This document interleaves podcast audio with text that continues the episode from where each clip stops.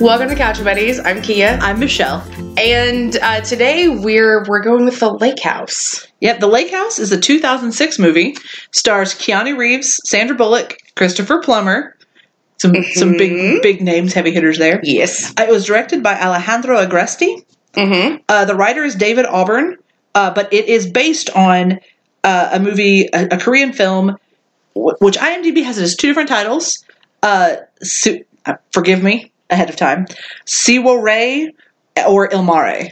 Yeah. Ilmare is the the like when it was released, I think internationally on. It- yeah. uh, Si- Siore, I can't say it. Su- Suare, maybe. Uh, I would have to see it. S I. If you can read my handwriting, you probably can't. Is S S I I? W O R A E. Yeah, I'd say Suare, Yeah. which but it's a Korean word, and I don't speak I- other languages, I'm- which is why like I, I, don't even nothing about Korean. I don't even really want to say the names of the people. Uh, the last names are Kim and Ya and Yeo, but I'm not going to try the first names because I'm really bad at other languages. so out of respect, I'm not going to do that. But uh, it has an IMDb score of 6.8 out of 10 and a Rotten Tomato score of 35 percent. Aww. But I think and and a lot of that I, I mentioned to you right before we started recording because this is a Korean based on a Korean Mhm. film. That makes the ending make a lot more sense if you've ever seen like Korean TV shows and cinema. They, they're a little more fantastical. Mm-hmm. And so that makes like certain things that happen in this movie make a lot more sense. My sci-fi brain had some issues until I realized it was a Korean film, and then suddenly it all worked, and I was like, "Oh, okay, I'm fine with this. Right. Like I know what this is now." Uh, if you haven't seen the movie, the synopsis is a lonely doctor who once occupied an unusual lakeside house begins exchanging love letters with its former resident, a frustrated architect. They must try to unravel the mystery behind their extraordinary romance before it's too late. They don't really unravel a mystery, No, they really don't. but That's that's just the short synopsis from IMDb. It's the one that wasn't six Oh, yeah. paragraphs long, so Yeah. that's the one I went with. um, the director Alejandro Agresti mostly has done uh, foreign films, right? Yeah, I, I saw foreign that. language films. Uh, David Auburn, however, wrote Proof, hmm which Yeah, I've seen scenes from, and it like proof is big. Yeah, yeah, it, Proof was a it- he wrote it the year before the Lake House. He wrote it in 05. and then Oh, he yeah. he is writing the 2019 Charlie's Angels film. Okay. I think that's hilarious for lots of reasons, but that was just I was like, Right. oh hey, that's a fun one. Right. Well, and and I also have to say, like another bit of pedigree for this movie is the the composer, uh, uh, Rachel Portman. I bloody love her. I saw her name come across the screen in in opening titles, which we really don't get in movies very much anymore. Mm-mm. Um, I like that came up, and I had a little bit of like a nostalgia quake because I was like, oh, I kind of miss these. Um, but I saw her name come up as the composer, and and I had just sort of an instant like I had a hit of like good feelings of like, oh yeah, I love her. And but other than um other than the score for a movie called Snowflower and the Secret Fan, Mhm. uh which is a good movie. I love I, the book is better, but other than like I was thinking like I don't I know I like a lot of her work, but I can't think of other than Snowflower, I can't I like I couldn't think of anything else that she had done. So I went down a little rabbit hole and looked and like she did the score for Belle, which is the Gugu Mbatha-Raw movie that I love and adore. Um and the Secret Fan. She did she was Chocolat. She was the she was the composer for Chocolate's Chocolat good. uh, the the uh, I know you don't like it, but the um, the Gwyneth Paltrow version of Emma, The music in it's great. right? Gwyneth Paltrow's Um, horribly and miscast. oh, oh, like this was the one that surprised me. Uh, To Wong Foo, thanks for everything. Love Julie Newmar. oh wow. But and then I then the the last one that or like one of the last ones that I saw on the list, and it suddenly made me realize, oh yes, this is why I love her. She was the she did the score for Jim Henson's The Storyteller. oh. It was like it's like I saw that. It's like suddenly so much of my life makes sense. There's another person in this that I did not mention in the opening. Uh, I'm going to say her name wrong, so I severely apologize. Shohreh Aghdashloo. Oh, oh yeah, yeah, yeah. Her. I Yeah, love her. I love her. She's uh, more recently she's been in 30 Seconds of the 36 episodes of The Expanse. Um, I know her voice very well because Mass Effect. Of Mass Effect. She plays Admiral Shala'Raan.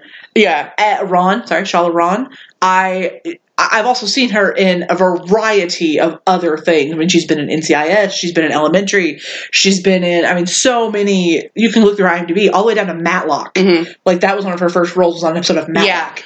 Like I I love her She- voice. It's very distinctive. The first thing that like I remember seeing her in where she stood out to me was uh, the horror movie The Exorcism of Emily Rose Mhm. because it, if you've seen that movie, which I know you haven't, No, um, I don't do scary. But Meg and I went to see it, and it was an experience. I remember that. I yeah, did. because I nearly committed murder at the theater. yep, I heard about that. I I will I will tell that story another time. um, but I, if you've seen the Exorcism of Emily Rose, the scenes where where it's where it's present day and like the trial is happening, it's all very composed, very monotone. It's a very kind of somber palette to to like in contrast to like the stuff where we see Emily being possessed um it's like it's all very like I said monotone is like kind of like the best word that I can think to describe it and she plays like an expert witness for the defense. And so like when she comes in to give her testimony it was just like all of a sudden like this this like sudden splash of color and life. And i'm just like oh my god thank you. Like i love that movie. Don't get me wrong. I watch that movie every mm-hmm. halloween. But she is like just said this sudden like breeze of like a fresh air that comes in through and i'm like i i love you and like i love her in everything i've ever seen her in yeah, I me too. Uh, I play Mass Effect is like I said the, the for me the big thing because I've probably played Mass Effect more time than I've watched any movies. but she plays uh your ally, if you will. Yeah. She she works with Tali. For those of you who don't know anything about it, sorry, but but they're aliens who have masks. She, I mean.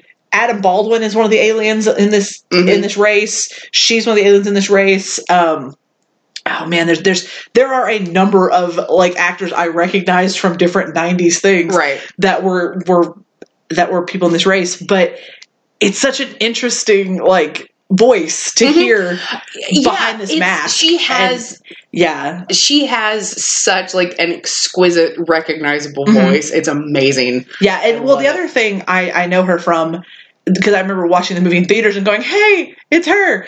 Uh, she was in uh, Star Trek Beyond. She plays oh right a, a Commodore, Commodore Paris, I want to say, because she's basically the person who, if you haven't seen Star Trek Beyond, Kirk's trying to leave the Enterprise, and she's offering him another job at Yeah. the end of the movie, and she meets with him at the beginning, at the end of the movie, and she doesn't have a big role, but once again, it's just that another thing to give life to that universe. It's not all white people. yeah I mean, yeah oh yeah i get it but yeah, so it's just it's really enjoyable. She's really enjoyable she's to me. a she's a great so I had to throw her in there. yeah 'cause I forgot to mention her earlier. yeah Um, and then of course Christopher Plummer. We I- all knew Christopher Plummer is yeah christopher plummer who's like an angry old man, but that's beside the point. i think he's always been an angry old man Yeah. But then you have, you know, the big two, Keanu and Sandra, in their first movie together since Speed. yeah And I, at the time this movie came out, did not have a huge thing for Keanu Reeves. Did not like him that much. Right. Uh, I Oh. mentioned to you off mic, but this was a date my that my now husband then boyfriend and I went on to see this movie, and I had just seen The Matrix, so I was Keanu out. I watched The Matrix because of love, and that's the only reason.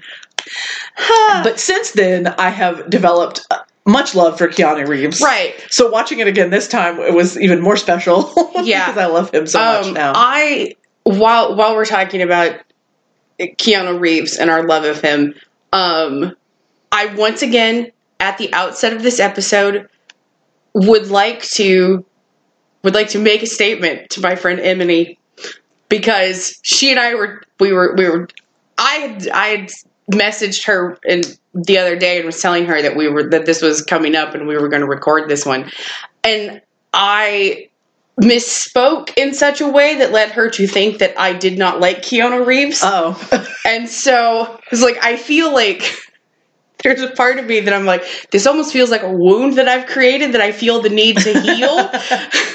and so it's like, M, I know hopefully you're still listening to the podcast by the time this comes out. But please believe I love Keanu Reeves with all my heart because and I'm more of a fan of his early stuff. Yes. Before before the Matrix, before he became like super cool action star Keanu Reeves. John Wick's a great movie. Just throw that out there. Right. Because um one, it's like I'm talking his earliest movies because I love him in Parenthood. Yes. Uh like don't you, like the Bill and Ted movies are good, but that is not like where I fell in love with him because like I immediately fell in love with him in the movie Parenthood. hmm And um there is a uh there's a movie called Permanent Record Okay. which this this might have it was like either right before or like right after Bill and Ted that he Mhm. did this movie, and he plays a character whose best friend commits suicide. And like at first, everybody believes that it's an accident, but he's the only one who knows. Mm. And it's like there's a whole scene of like him having to tell his friend's parents, like because the kid, like everybody thinks he falls off a cliff, and he's the one who tells, like, and everybody thinks it's an accident, and like, oh, horrible tragedy, like the, you know, this this kid died, and he's the one who has to tell his parents later is like there was no scream, and like this movie, like my dad fell in love with it, and so it was on like replay all the time in our house. So like that movie there, like it just ingrained a deep and abiding love of Keanu Reeves into me. And but then like I don't know, by the time like the Matrix kind of rolled around, I think just because every single boy in my high school was like super obsessed with the Matrix, I just kind of tuned it out. Mhm. And so, um, oh, the other movie, Point Break. See, you skipped the first movie I ever saw him in. Babes in Toyland with Drew Barrymore. Oh my God, I'd forgotten about that. I had the VHS That's copy. that's that's not the first thing I ever saw him in. I had the VHS copy that I wore out. No, like I wore the- that watched that movie all the time. It was like Um, nineteen late late eighties. I Oh, to yeah. say. Yeah. Um, but no, I I can't believe I almost forgot to mention Point Break because Yeah, there there is a a part. one. I know you haven't seen it. I was going to make you watch it at one point, but I mislaid my copy and had to buy a new one. And Mhm. in the interim, we just never got around to it. Yeah, I'll watch it Uh, someday. yeah, but I'm not kidding you. They're not canonically together, but I want to add Special Agent Johnny Utah and Bodhi to my OTP list because the bromance is strong. Honestly, I got that from Hot Fuzz. I know. like it's been explained to me through Nick Frost.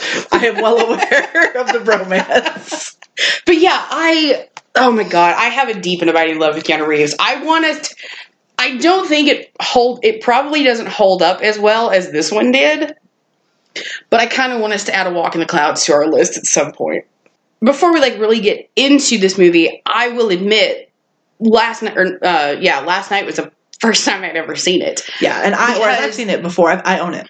Right, you you own it. I I had never seen it before, and and I I came to the realization is like I think the reason why I hadn't seen it is because um because like I, one this came out when we were in college Mm-hmm. and typically like I just during that time I didn't really go to the movies to see something unless it was like something big Yeah. like uh you know like going going to see like pirates or a harry potter movie Mhm. or something like that um which was like a big event spectacle kind of thing Yeah. where you know like it was you gathered up a bunch of people and you went Yeah. um but as far as movies like this we just you know didn't really go for and we just kind of wait to grab it when it was when it was finally out on video like go to busters and and rent it Yeah. and by the time by the time it was at Buster's and it was in like the cheaper category, Mhm. I realized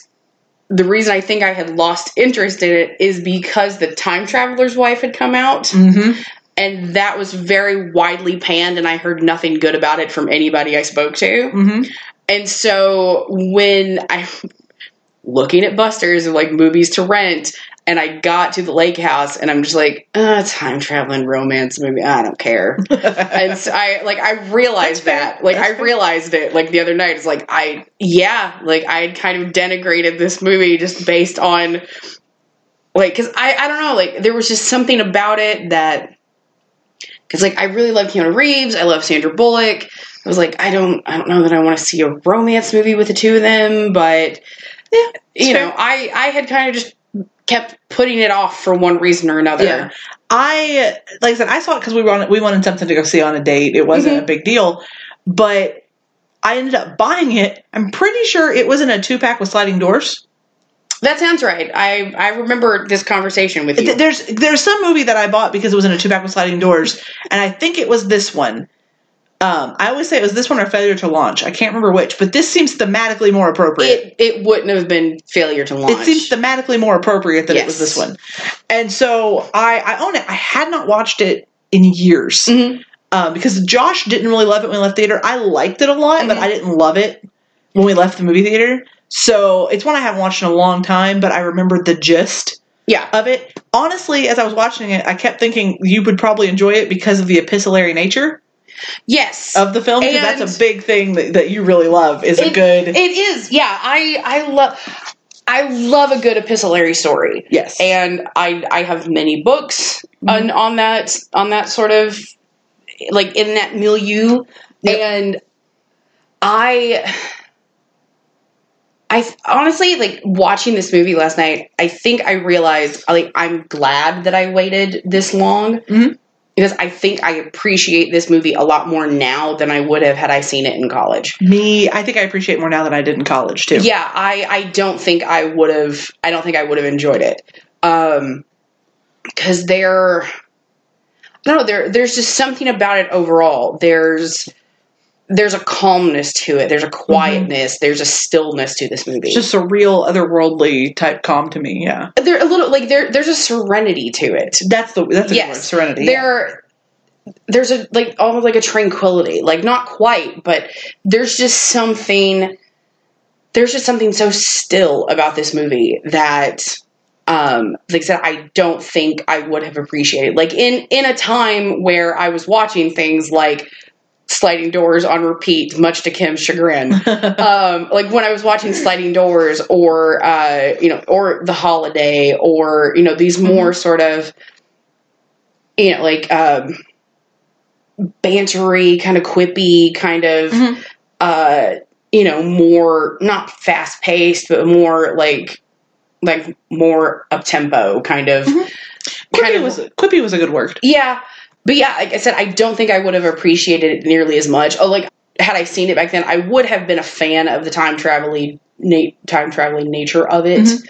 i think i would have appreciated that and um i think had i seen this when i was younger i would have been more upset that it didn't end with him dead I see. That's the one thing about this movie that I love. that I loved even then. Was I was like, really? But they set it up so beautifully early on in the movie. they do that that this can be fixed. right and that they do and i do appreciate that Yeah, the way it's set up is really good. yeah there there is still a part because i'm i'm i'm that person Yeah. i i like a good tragic story Oh yeah, this would have been really good even if he had died. yeah But I think the way it ends is where the Korean nature of the film comes in. Yeah. Because what I've seen of South Korean cinema Mhm. and TV, it makes more sense that he that Yes. that he lives in the end. yeah yeah, oh absolutely But anyway, so the movie itself starts out with Kate Fo- uh, Forrester, I should say Foster, forrester, Forrester moving out of a lake house, and alex wyler and Alex Wyler moving, Moving in. in.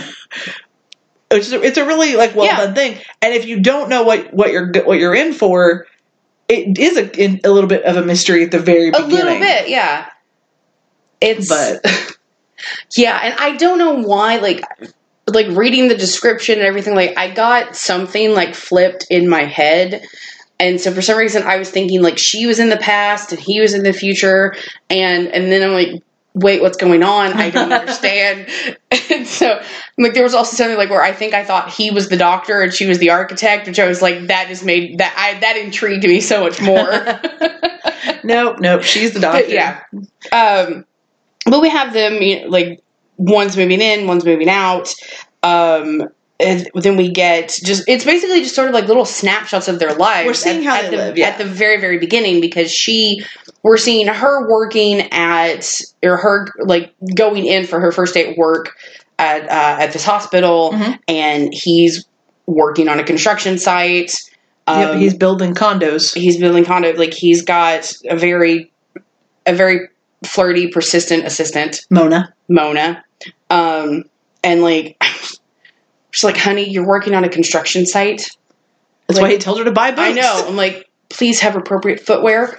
Um, like, but there's this whole thing of like her, like them shouting like back and forth at each other. Yeah. And like, honey, you can't flirt and shout at the same time. That Doesn't work that way. It does not work this way.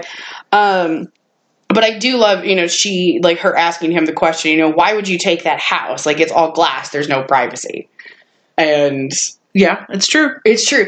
I I want to say something like right up right at the start before I forget. We see so much of the exterior of the house and we see like him like on top of the house, kind of on like a back, not really quite deck area, but as close as you could get with this house. Mhm. I wish there was more from the interior. Well, and what we do see the interior is so clear to the outside that it's hard to even remember that you're inside. Exactly. Like uh, yeah. the Well, and it was a real house that they built for the production. Yes. That had no bathrooms. Sandra Bullock. It had running water, but no bathrooms. Bathrooms, yeah. Sandra Bullock did not approve. Right. But and I love. I didn't say this earlier, but she. I said this during the two weeks notice one. I love her. Like Mhm. that. She can do no wrong. Although the haircut at the beginning of the movie is wrong. But other than that, I don't love her haircut in this early on in this movie. Like it, it grew on me as the movie goes. For some I don't- reason, at the very I don't mind I don't it just because like it's very indicative of that time. True. That's very true. Yeah. It's almost like it's almost like a, a late 90s haircut that like became uh that became like chic again Mm-hmm. like that that was a very like 90s kind of hairstyle too But she leaves a letter basically telling him, I love being in this house. Can you forward my mail if it shows up? mm-hmm. Because I left my change of address, but we all know what a crapshoot that is. yes So forward my mail if it shows up. And- sorry about the, po- uh, sorry the paw prints by the door they were there when I got here. they were here when i got here and the box in the attic Those were all here when I got here. So Yeah. I didn't do it. It's not mine. mm-hmm.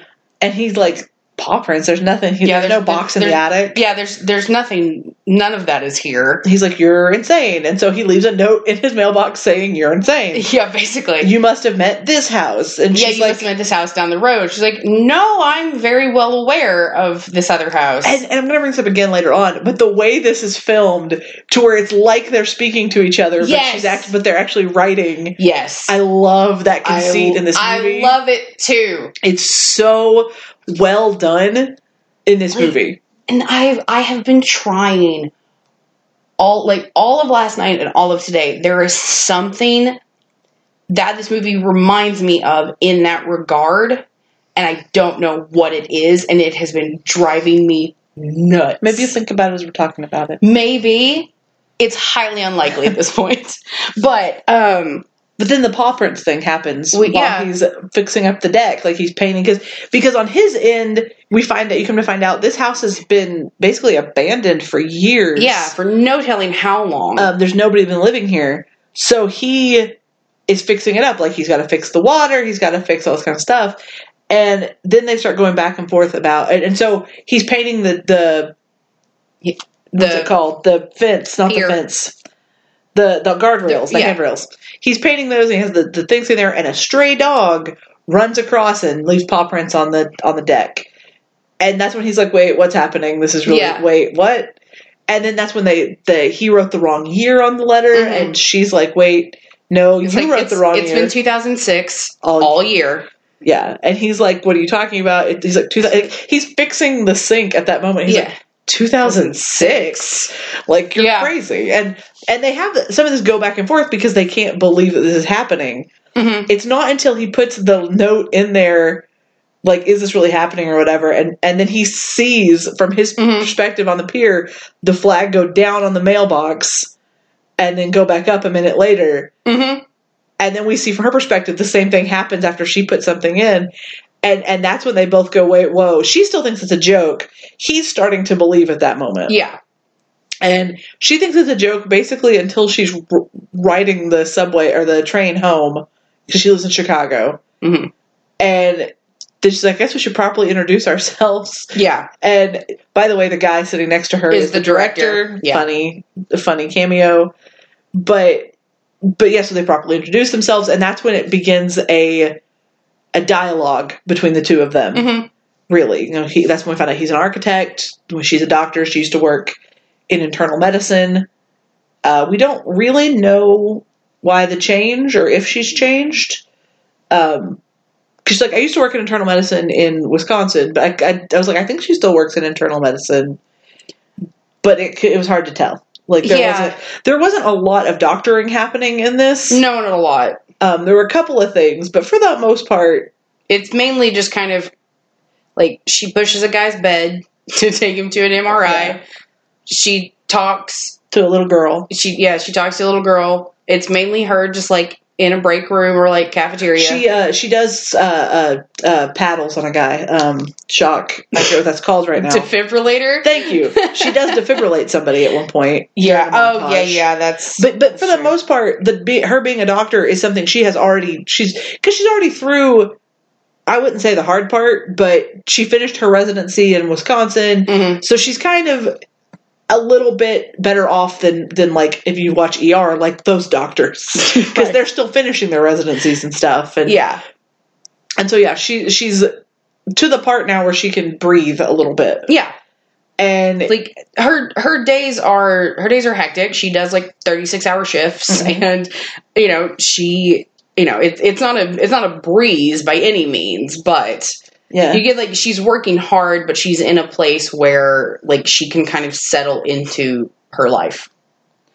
Oh, and I jumped over um, how she gets out, how she returns to the lake house to get these letters Yeah. is, is important, and I totally jumped it. She's eating with her mom in the plaza hmm in in Chicago, and there's I a, think it's Daley Plaza. the Daley Plaza. Yeah, there's a there's a car accident, and there's a man who dies in her arms, and Anna, I can't remember her last name, but she's the doctor who's kind of her like mentor I want to say it's like Klyczynski. something to that effect. Anyway, Anna says, I'm going to tell you what I tell lots of doctors, and hopefully you'll be the first to listen.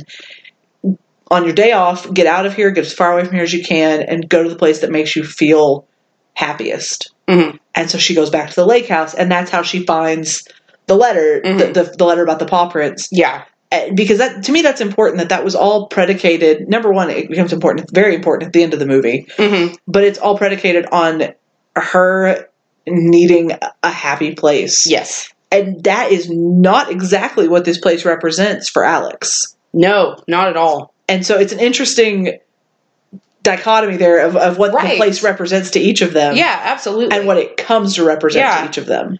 um there there's a couple of like little little quotes in here that I wanted Mhm. that I wanted to pick up um from like because you did like a great job of like sum, summing up like a huge portion of this. Sorry. no, no, no, no. It's just But that there- there's there's a lot of interesting stuff that goes back and there forth. is, but, but, it's hard to explain. You just kind of have to. Yeah, you just kind of yeah. have to see a lot of it because it's all very. It's just kind of like snippets of things that all get sewn yeah, together. And, and I love some of that. I do too. But I there there's just a couple little things that I love. Uh, Like mainly it's it's when she's um she and her mom are having this lunch on Valentine's Day. Mhm. Yes, And- yes, yes. That whole scene's fantastic. Yeah, and like and I love I love this whole exchange because um like her mom is carrying around a copy of Crime and Punishment by Dostoevsky. Very beaten up copy. Yes, a very beaten up copy, and and they're talking about it like this book belonged to belonged to Kate's dad, and um, and her mom has the line, you know, holding his books.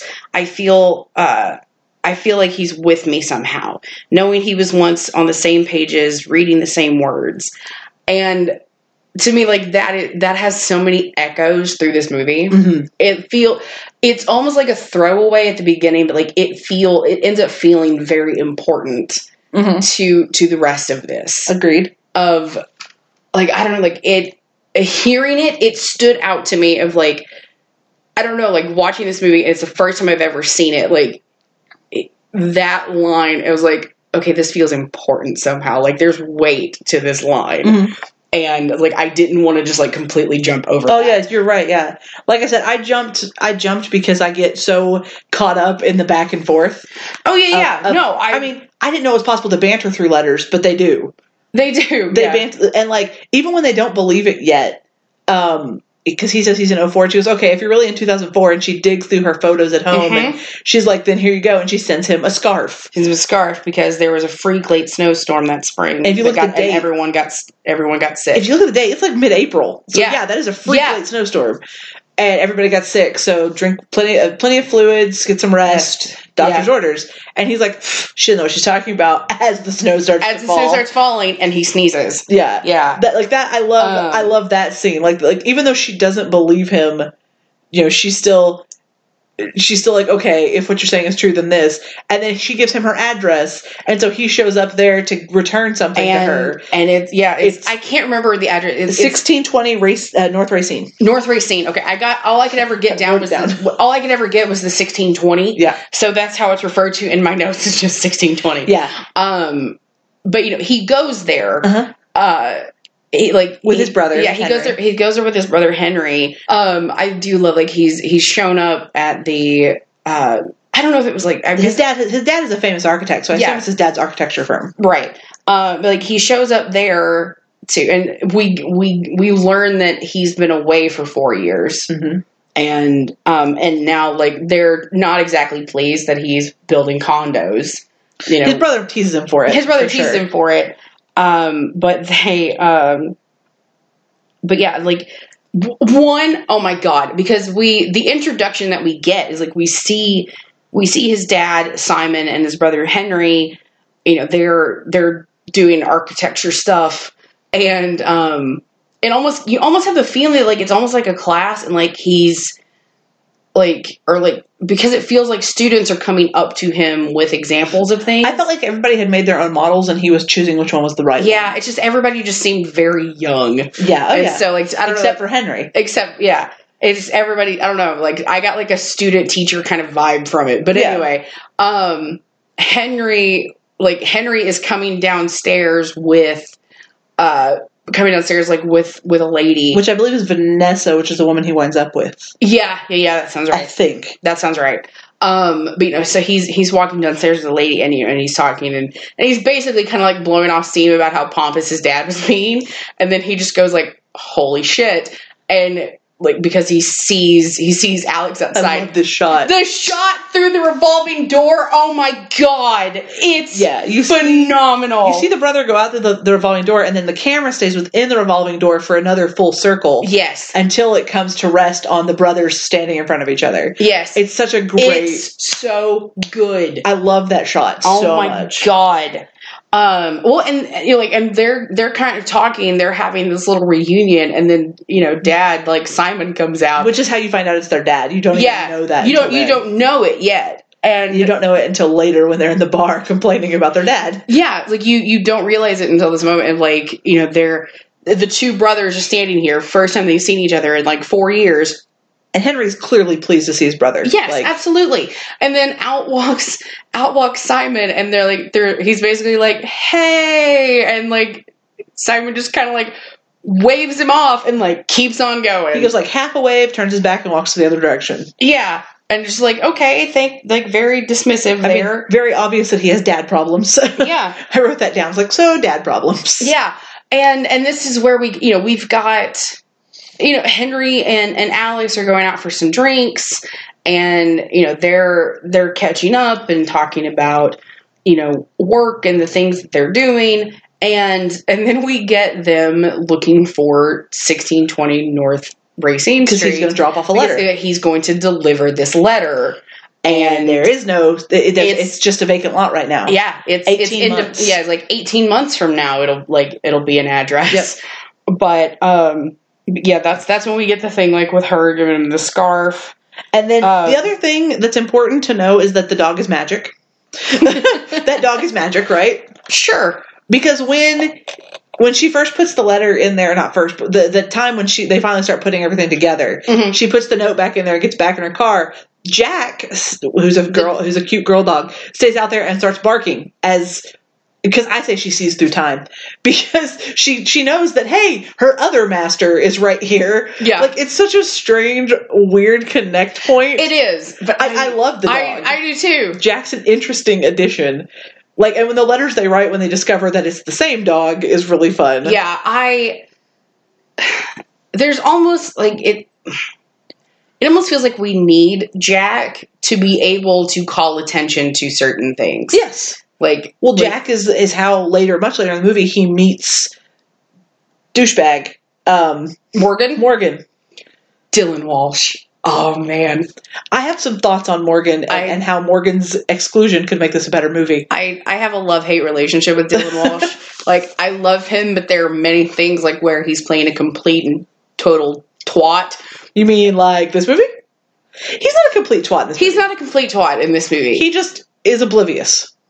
He's twat adjacent. Okay, that's fair. in, in this movie, but no, I'm talking like Nip Tuck, where he's Oh, like yeah, where yeah. he's a complete and utter asshole. Yeah. Um, but like, but then again, um, listeners, I'm about to admit to something that I rarely ever tell people, but I love the movie Congo. it's,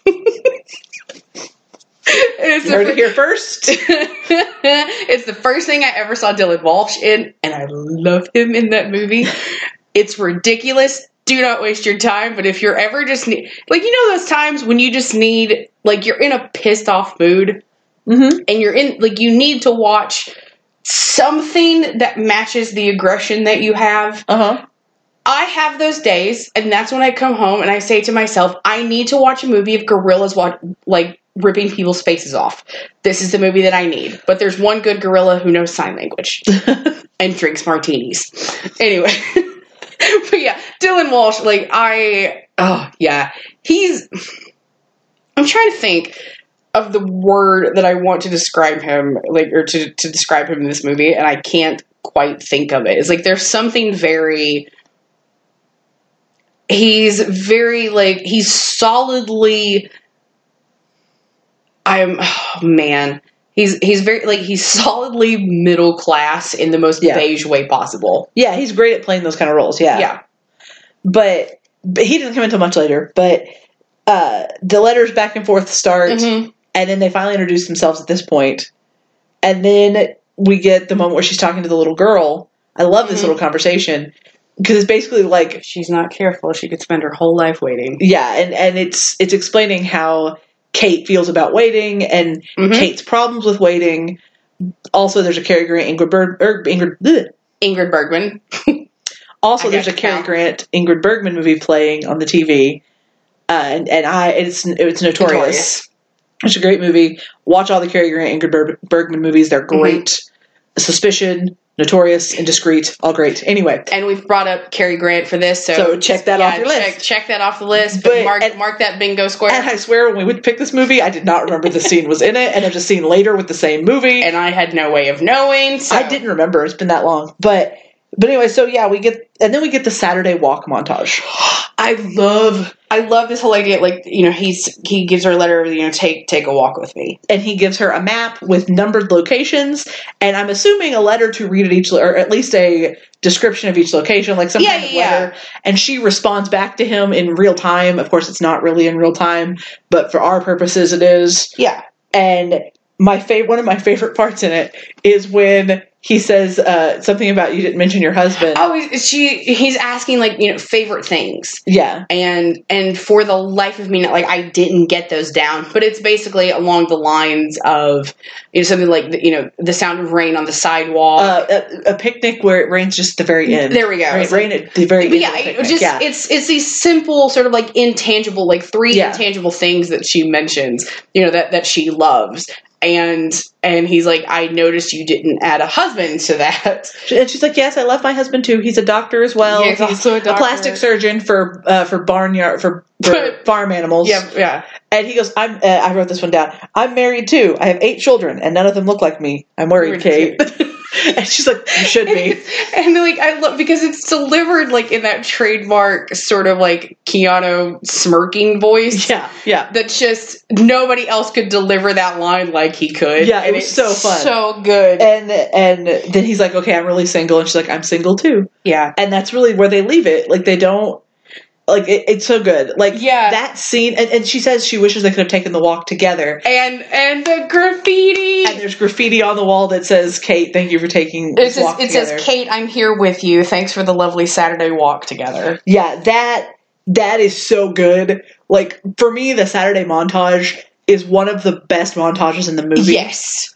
and it's so well put together. Like you can't even tell where her letters, like how the letters fit together anymore. And I'm fine Mhm. with it. The magic of the letter works Yes. so well in this moment. And then, um, immediately after that, we get Alex and his dad Mm-hmm. for having their first real scene together. And Well, hold on. Isn't there's, immediately after well, that? like we also get like there. It's not immediately after because I want like there's there's something with um with Alex and Henry in here too, and because um because he's he's explained this this whole yeah, thing. Henry comes over. He's, yeah, yeah, he's he's explained this whole thing to Henry, and Henry is basically just later. Yeah, well, Henry, like I because I have this line down, is like, Yeah. and it would of um where you know Henry is basically telling him is like, hey, you know, why don't Henry says, you know, well, why don't you get you like a real girl and and uh but just you know trying is like, hey, why don't you get somebody who's like oh, that's in- the very end of the movie. well, yeah. no, no, no, but like I'm I'm Yeah. paraphrasing yeah, where but um you know but henry is basically telling him like why don't you get somebody like in the here and now and he's like because you know this this whole uh this whole time travel thing like it's just crazy or whatever and like but alex just tells him it's like the time thing that's just a detail yeah, you know like i i just love that little just like letting you know like how serious he is about this whole that's thing mom. Her mom says that. Is it her mom Her mom says that. it's to her, mom i've got it backwards then Yeah. i'm so sorry Oh, no, i it's fine. apologize for that The, the scene, there is a scene. It's very confusing because there's a scene you're talking that's about. that's her exactly yeah, yeah yeah yeah Because she I've- tells I've after- conflated the oh, two Oh no, you're fine. After Ugh. their walk, she right. she shows her mom the letters, and she's like, "What do you think?" Yeah, And her mom yeah, goes, yeah, she yeah, "He sounds very nice. Like he sounds wonderful." And she's like, "But what about the time thing? Oh, that's just a detail." right. Yeah, yeah. Like, I- and, she just kind of sits I'd back like just a detail. But then we get the scene with Alex and his dad, and this scene is oh, Oh. drama on a perfect scale. Like I love it because you you discover that dad's a jerk basically. Like not that he's he loves his kid, but he definitely thinks a lot of himself. Mhm. Um because he's on like the way it's shot at the very beginning with him on that balcony above his son Mhm. and and eventually like after his son says something or he says something to his son his son goes what?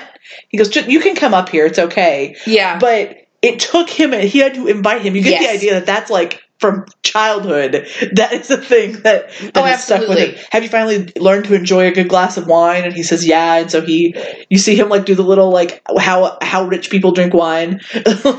But because he just puts a very little bit in the glass and stirs Yes. it up smells it and then drinks it. And that's it. That's all he mm-hmm. drinks. He goes back up to talk to his dad. Yeah.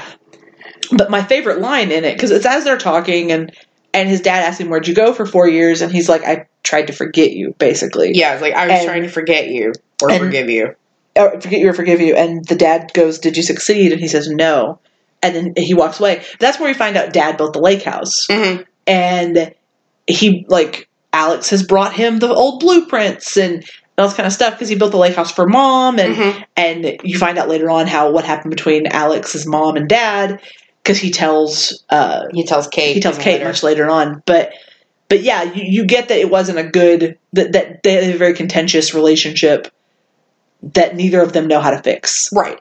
Like Alex tries, and his dad his dad thinks he's trying. I think, but basically, dad is like, you shouldn't be building condos. You should be doing more with yourself.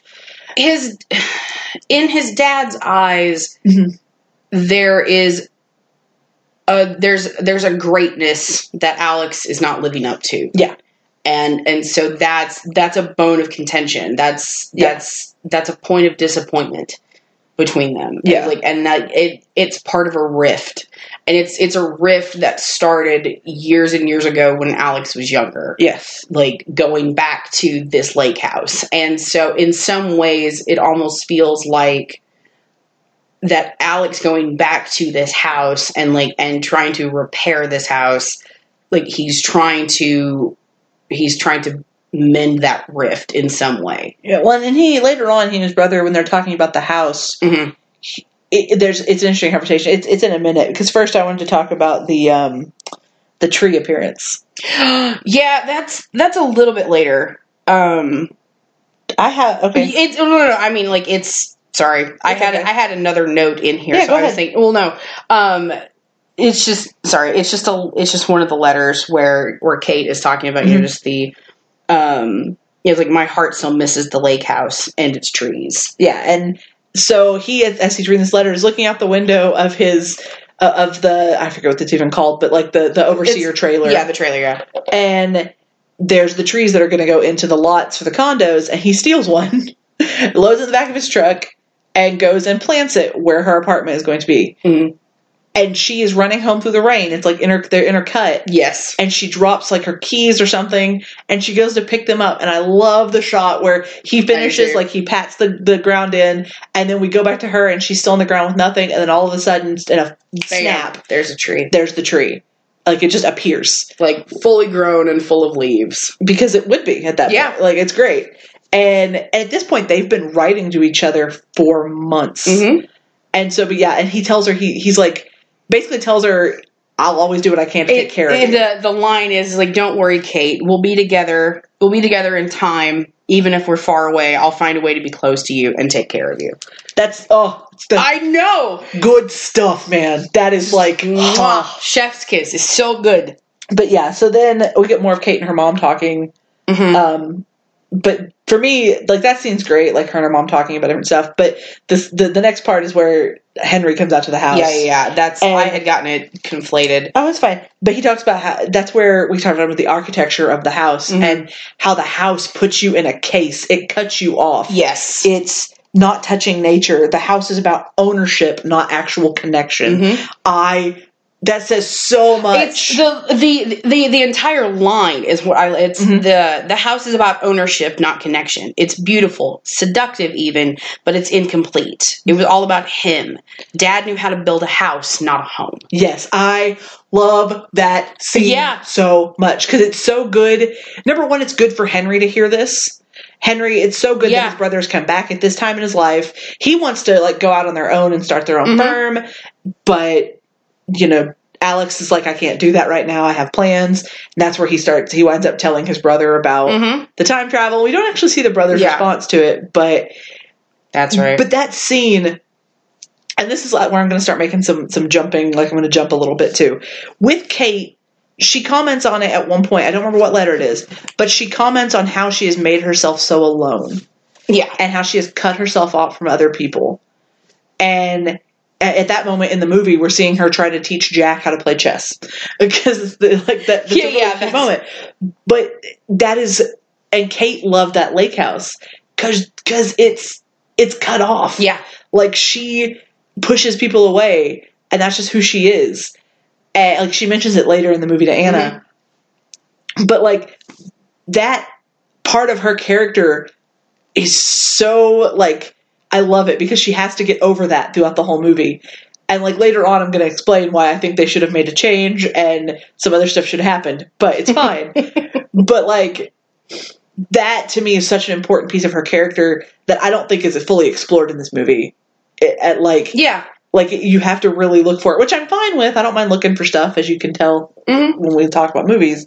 But yeah, the fact that she loved that house says something about her too. Oh about, yeah. About how she loved and, and granted, there's nothing wrong with loving that house. There's nothing wrong with that house making you happy. But there is something to the fact of it. It's isolating. Yeah.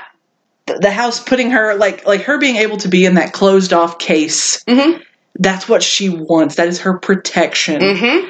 And so the fact that's that is why she, loves that house. so Yeah, much. it's like she's putting herself into into a box where she can still see everything that's going on in the world around her, but she doesn't have to be a part of it. Yeah, uh, uh, and that that is her in a nutshell at the Mm-hmm. beginning. Like she she overcomes that. Other than her mother, and Anna eventually kind of forces herself on her. Mm-hmm. It, Everybody needs that one friend. it takes time for her, like before the she starts reaching out to other people within the movie, and I find that I find that really interesting. Like, makes Mhm. it, Kate is an interesting character. Oh yeah, Like, absolutely. I would love to spend more time with this character. I mean, we, we can't because it's a movie, but but it's an interesting character to to see her so closed off from everything. I mean, she's a doctor mm-hmm. and she's all this kind of she got all this stuff going on, but at the end of the day, she does her job and goes home. She doesn't have any outside friends, Mhm. with the exception of Alex, Yeah. and that's it. Alex is all she has, and so it's an interesting. It, it makes some other stuff in the movie really good. Mhm. Like, oh, I agree. Um, but from here we get like she's sending him a she's sending him a letter. let's about, play a game. Yeah, let's let's play a game, and she tells me like on on this date and this time, you know exactly, you know, two years ago, I like I lost like uh like I lost something very important to me. Like it was a gift from my father. Um, and and you know this this it's it's the time travel games Yeah. of um you know she's lost this book. It, it turns out to be a book. It's Jane Austen's Persuasion. Mhm. It's also where we see Morgan for the first Yes, where we see Morgan for the first time. It's like she leaves it on a bench at the train station, and and so Alex goes to try to like and picks up the book, and then tries to run after her. I love that he tried to give it back Yes. to her. Like I lo- she yeah. just said you could put it in the box, dude. You don't have to give it Yeah. back to her. and so you know the idea being like if you find this, you know, put it in in the um, mailbox so I can have it back. Yeah, put it in the mailbox and, like, and give it back to me. And so he like he gets it and, and like runs after her like try to to try to get her before she gets on the train. Mhm. And, know, and as the train is pulling away from the station, you know he's kind of jogging after it and he's trying to give it back to her. But when that you know when that doesn't work, you know he he tells her in a letter, you know, uh, you know, don't worry, like I'll one day I'll get it to you. Yeah, one day I'll get it to you. Yeah. But until then, Yeah, and you know, and he also tells her, he's like, you might not remember, but we saw each other, or at least I saw you. You never told me how beautiful you are. she's like, "That was a bad hair year for me." Yeah, And he's like, "No, you were." yeah, She goes, "You must not have been me. You saw it." So he starts to describe her, and she's like, "Okay, okay, you win." Like, Yeah. I don't want. I don't want it. Nope, nope. He's you like, win. yep, okay, fine, that was me. and um, and I love because it's it's I think it's like right after this, you know, that she's writing him another letter, and she says, you know, okay, well, if you know, if if this worked, then you know, uh, you know, why don't you try like calling me, you know, th- you know, this date, you know, like 9:05 p.m. and like and as she's finishing writing the sentence, because like, she's just looked at her watch to yeah, write she, down the time. Yeah, she looks at her watch to write down the time, and like she just finishes writing the sentence, and her phone rings, and it was a moment that I'm like, oh my god. yeah. If you don't know, Yeah, you I don't knew, know. I knew what was coming. Uh, okay. But but yeah, so, and it's Morgan on It's the phone, Morgan. and Morgan. I don't hate Morgan. Morgan's just a lot. Like especially at this point, Morgan is just a lot. Morgan has all of these plans, Yeah, and and and not just that Morgan has plans, it's that Morgan is like Morgan is jumping ahead. He's jumping farther ahead than she wants to be. Well, because listen, we've been dating a week, and you already had, you know, you already planned all this stuff. I, I went to your hometown, and you had the whole time, you know, everybody from town there to meet me. Yeah. You know, you you had everything picked out with like you we were, we were working on my residency, like getting a job where I had a residency, like like that's a lot for an Yeah. early dating relationship. Yeah.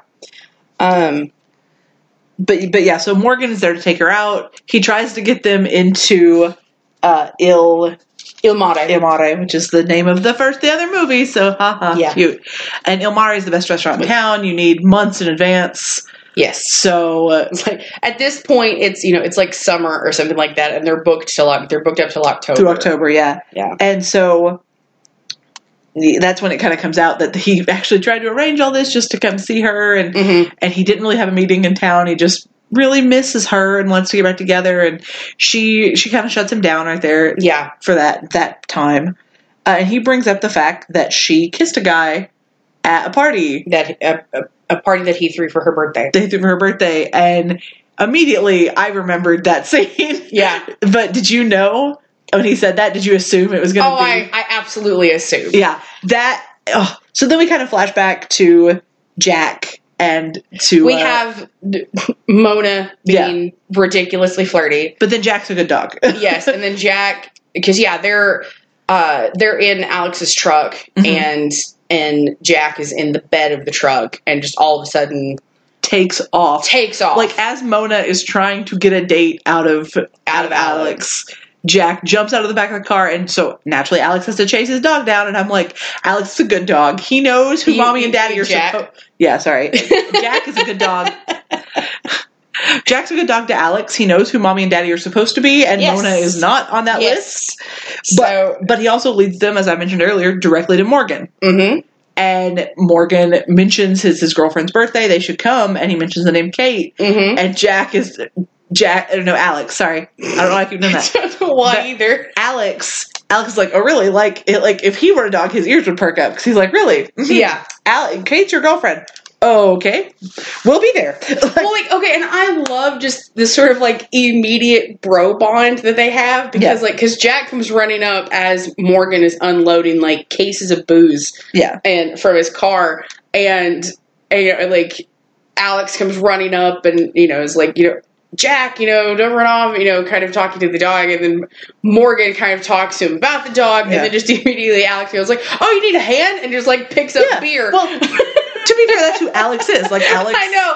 It's just, just like it just absolutely cracks me up. It's because So, like yeah. because they immediately have this like broship for like for a like from a split from a split second like from Yeah. the word go of like before he even knows that, that this is Kate related. Yeah. Well, and then like he mentions his girlfriend wants a lake house, wants to live on a lake house. So, you know, maybe give me your contact info. Here's my card. Maybe we can work something out. Yeah. If you if you hear about a place on the lake or whatever. Uh, and once he says Kate, everything kind of clicks a little bit for Alex. He's like, oh, she is going to live in my house. Very weird. Very weird. Mhm. But so then uh, Alex gets to come to the party and he gets to spend Kate's birthday with her. Mhm. But it's intercut with Kate spending her birthday two years later, Yep. and she's by herself in the bar, and that's when she runs into Anna, who it must be like late August, early September because Anna's daughter has just left for college. Yes. The la- the youngest in the family has packed up and gone to California, Mhm. so that's why Anna can drink alone after ten o'clock After ten o'clock at night. Yeah. and she that's when she and Kate really start to connect Mhm. and she kind of points out to Kate that Kate has been isolated. She hasn't hung out. She goes you know do you have a boyfriend or anything? She's like no you know I had I had one once. Didn't work out. Hmm and she's like well I see you writing all the time. Who are you writing to? And I love this part so much because it's uh the one the one man I can never meet him I'd like to give my whole heart to. Hmm that the way and and it's also going to do with the Sandra Bullock delivery I think. Yes. because it's just such a him I could give my whole heart to. Like like he's it's it's very plaintive, Mhm. but but there's so much emotion to it at the same yeah. time. Oh, it's so good. And like I said, it's intercut with Mhm. this party at at uh, Alex, not Alex's, but Morgan. I don't, I don't. Morgan doesn't stick with my head for some reason, but Morgan and This is gonna, Kate's this place. is how, this is a problem that I had with with this book is that the names there's nothing like the the names there's nothing memorable about them like they're they're just paper names to it's like they're just paper names attached to like memorable characters but the names mean nothing yeah, I, you could just call them Keanu and Sandra. It'd be good. But but yeah, Alex, Alex is at the party that Morgan is throwing for her. Surprise party, and you see the look on Kate's face. Mhm. when everybody shouts surprise. But I love what Alex does. that little wave It's not even not just a little wave, but he like finagles himself to where he gets right behind Yes, Morgan so yes. he can see her, and he gives that little like little nerdy wave, and it's just so cute. it's Like, adorable this is the woman he is madly in love with, and she has no idea who he is yet. yeah It's always the problem with time travel stuff, but it Keanu delivers it so well. and the whole scene is done so well. the the thing about Keanu Reeves is that I think a lot of people don't take into account is like doing like some a lot of times like you know depending on depending on the scene like I I will fully admit like sometimes like his delivery is not always like his delivery is maybe not always the best but there's something always very earnest about the performances that he gives yeah, and and that is something that absolutely came across in this movie yeah. and i love it so much But so then he basically like ducks out of the party. Not too Mhm. long after that, he meets Kate first, yes but then he ducks out of the party and is kind of sitting on the front porch. And then Kate comes out because she does not want to be around all these people, Mhm. and she sits down and they start talking. well the the way that the way that alex is introduced to kate Yeah, is is morgan i almost said dylan. Morgan introduces her as or morgan introduces alex as a like oh he lives on the lake and you know he's you know gonna like keep his eye open on a house and all this. And it just immediately like it it automatically like puts in her mind like okay great this is something else that morgan is planning. Yeah, and and so like it that's to me like that's as much like what she's trying to get away from when Oh, yeah. she goes outside Absolutely. as as And- it is just the people. Once she asks him if he's a realtor, once he comes over there and sits next to her, and Mhm. he's like, "No, no, I'm an arch- I just live in a lake house," and Mhm. and she's like, "Oh." So in her head, you can kind of see like the wheels turning. Why would he ask Yeah. you? Whatever. And so, but then we get like these. This, oh, they talk about persuasion being her favorite book, and the waiting.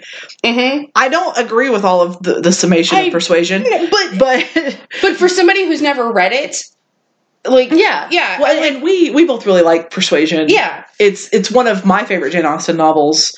One of my favorite Jane Austen movies. Like it, it I really enjoy Yeah. Persuasion. I haven't it- I haven't read all of it, Yeah. but um, a lot, and, and the other thing with Persuasion is that at the end of it, letters play a very big part. yes, they do. So I and that doesn't even come up in this, but I love that that's a thing.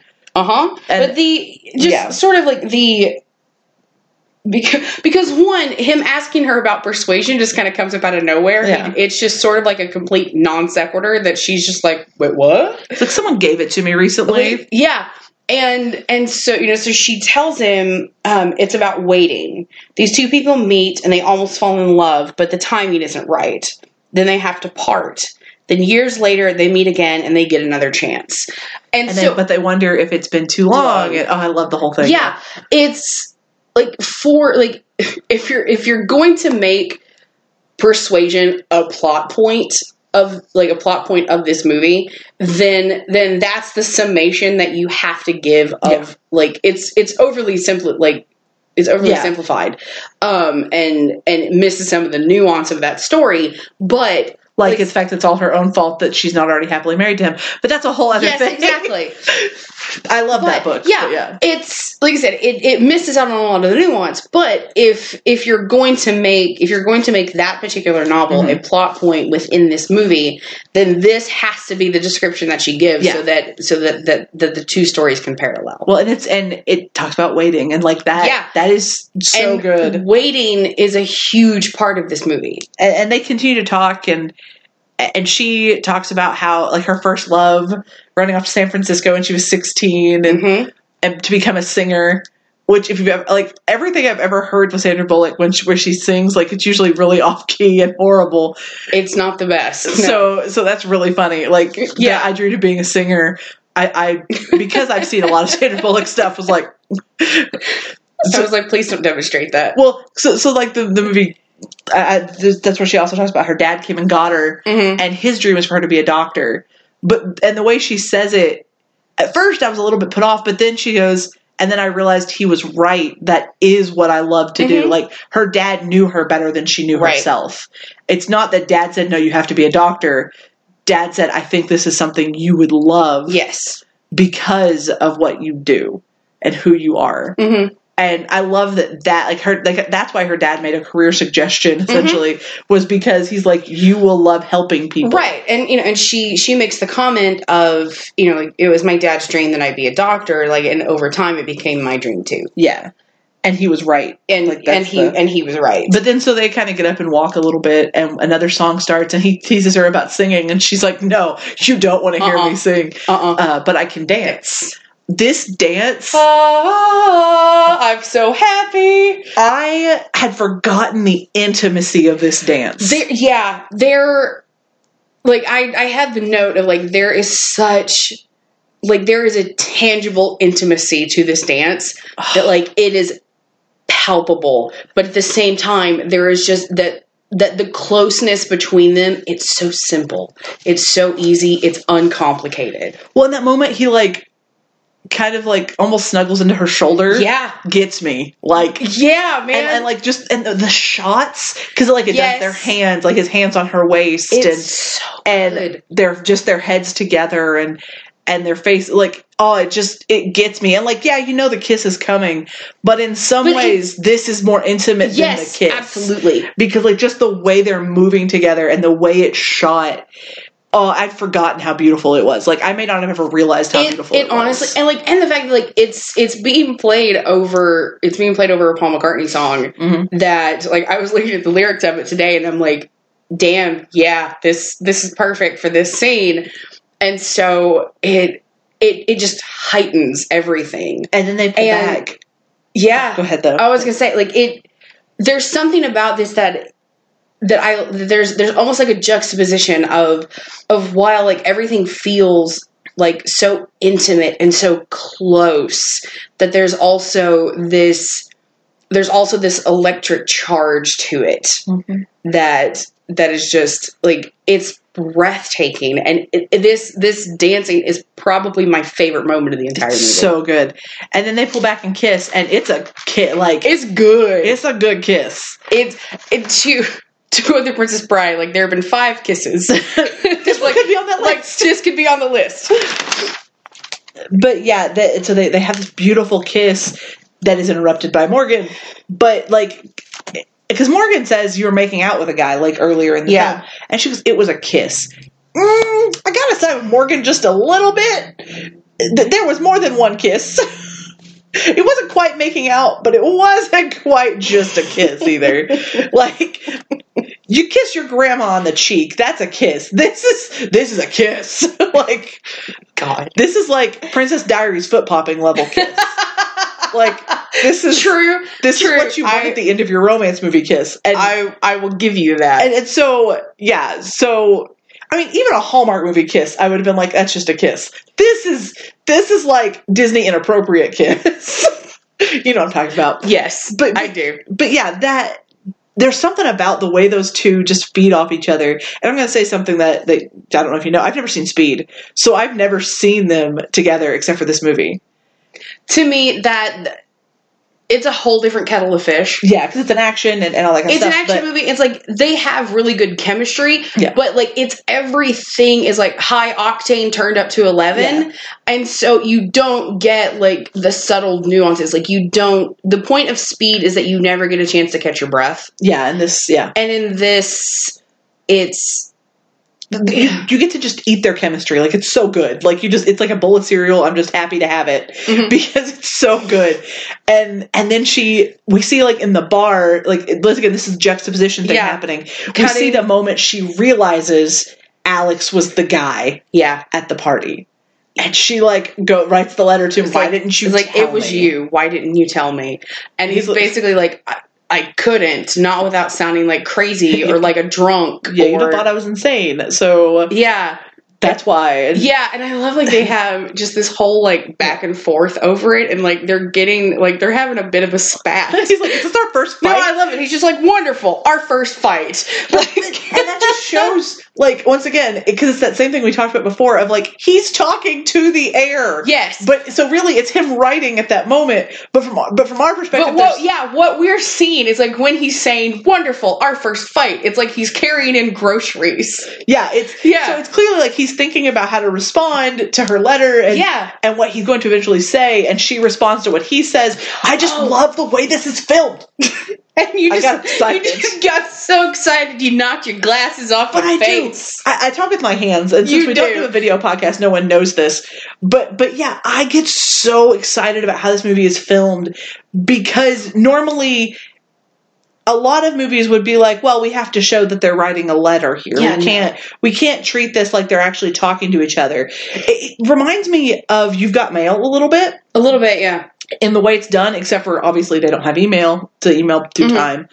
But I just I don't know. There's just something about that part, and Yeah, well, and- because that's when they're sitting on the benches, right? Yes, because that, Yeah. that's where that's where this starts. Yeah, Is it's What? basically like the the like I'm gonna do a terrible job of describing this. Is like you should just watch this movie, Yeah. but it's it's breathtaking because essentially you've got you've got the two of them and like the way that the shot is set up like it looks like they're basically sitting on benches like like separate benches but like next to each other in the same park. like yeah. in the same park and and so like you know she's talking and like looking directly out in front of her and like you know and he's doing the same thing but it's in the same shot. So but yeah great. but it's, it's in the same shot and and as you know like you'll see like people come jogging and biking through this and it's like you know they're passing her and then like once they get into that delineated mark like between the two of them the people just disappear and it's like because they're not They're not there there. they're not there two years before Yeah. it's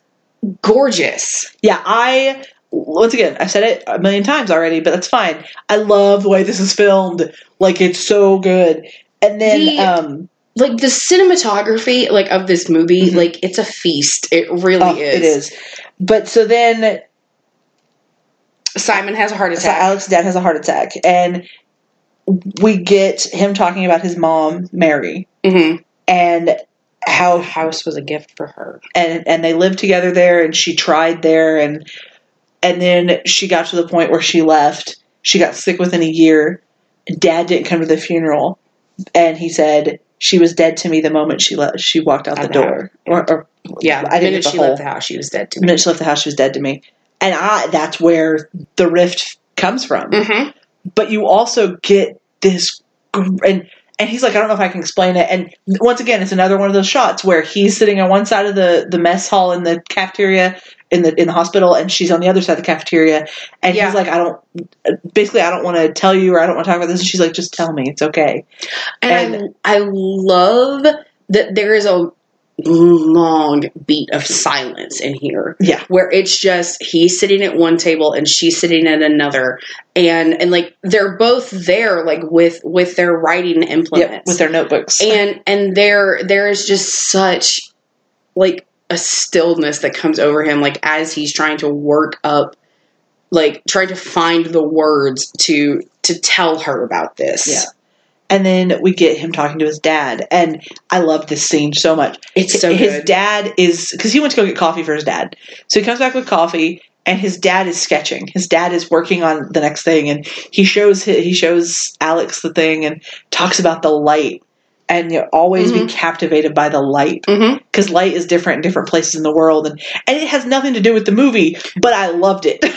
It's it's such a good scene. and like what it does like it gives you a better understanding of what it is that they do. It's like it's not like they don't just build buildings. Yeah, It's like that there that there's an artistry to what they do. And like that there's something solid there, that there's something that they're taking like ideas and like taking them like from their head and putting them on paper and then taking that paper and making things out of brick and mortar and steel and glass. And and that that there's something profound in that. And so this this conversation and it's one of these and I've mentioned this before um I've mentioned this before on the podcast that um, that there's something there's something that I love about like quiet late night conversations. Yeah. That that somehow like those seem to take on like a preternatural like Mhm. meaning. And and that that somehow it's like that those late night conversations, it's like you're slowly but surely ebbing away like you're ebbing away like the things that obscure you and finding little pieces of like the Mhm. secrets of the universe in those Yeah. late night conversations. And to me, like that's what this feels like. Yeah. Is like that they're having a conversation that it's about something important to the to the job that they do and and to this thing that they share Mhm. but that there's something deeper there. And like as the audience, we may not understand it, but it's something that those characters would get because like they would understand that meaning in that moment. Well, and I felt like it was his dad first offering an olive branch Yeah. because he shows him the design and asks what he thinks of it, and, and he's like, "Yes, but where's it going to be built? Because based on the light, da da da da da." And basically, he's giving his son another lesson. And, Yeah. and I, because of what happens next, it's very poignant moment Mhm. between the two, and it's this moment of shared enjoyment of something that they Mhm. love, and it's kind of his dad's parting gift to him Yeah, a little bit, yeah. and so and I love that it flashes to uh to Kate reading the file and seeing what happened hmm because like basically he he somehow gotten a letter to her and then come back to the hospital and and she It's sees, yeah, it's, it's he's he's on his he's on his way home from the hospital when his dad goes into surgery I would assume yeah. But he had to have gone home at some point for her to get the letter but that doesn't No, it's like. I think he's on his way back to the hospital.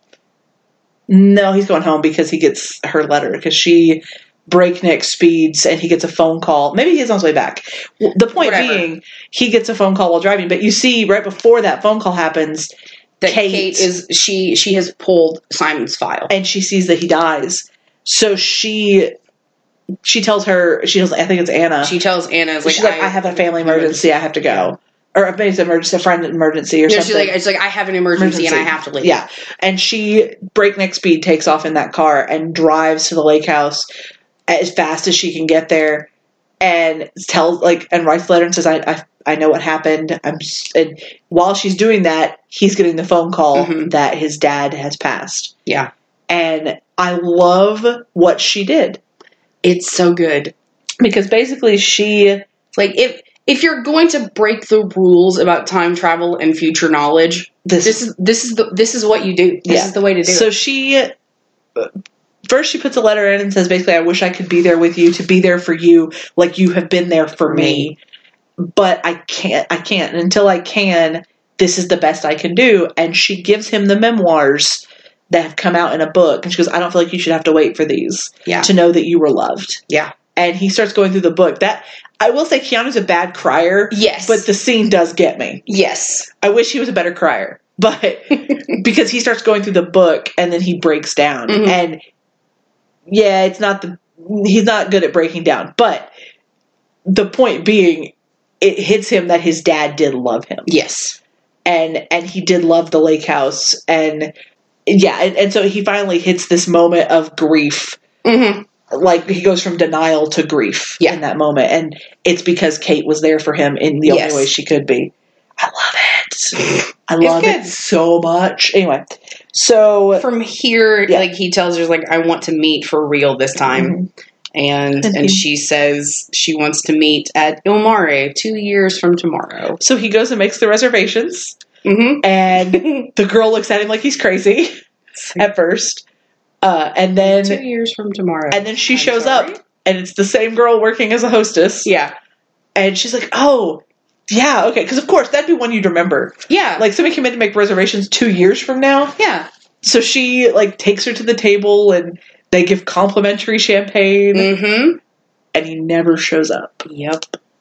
And so you haven't seen the movie. So what were you thinking at that point? Like, had Oh. you figured out the plot twist? Oh, honey, like I knew from Okay. like I from the very beginning, like when the accident happened, I'm like, oh, that was him. well, you can also. It kind of looks like Keanu Reeves laying on the ground if you look, but I think it is him laying on the ground if you look. It- but Like yeah, like I uh, like I knew exactly, and so when Yeah, okay. when, when I wasn't did, sure. when he didn't show, I'm like, it because he did.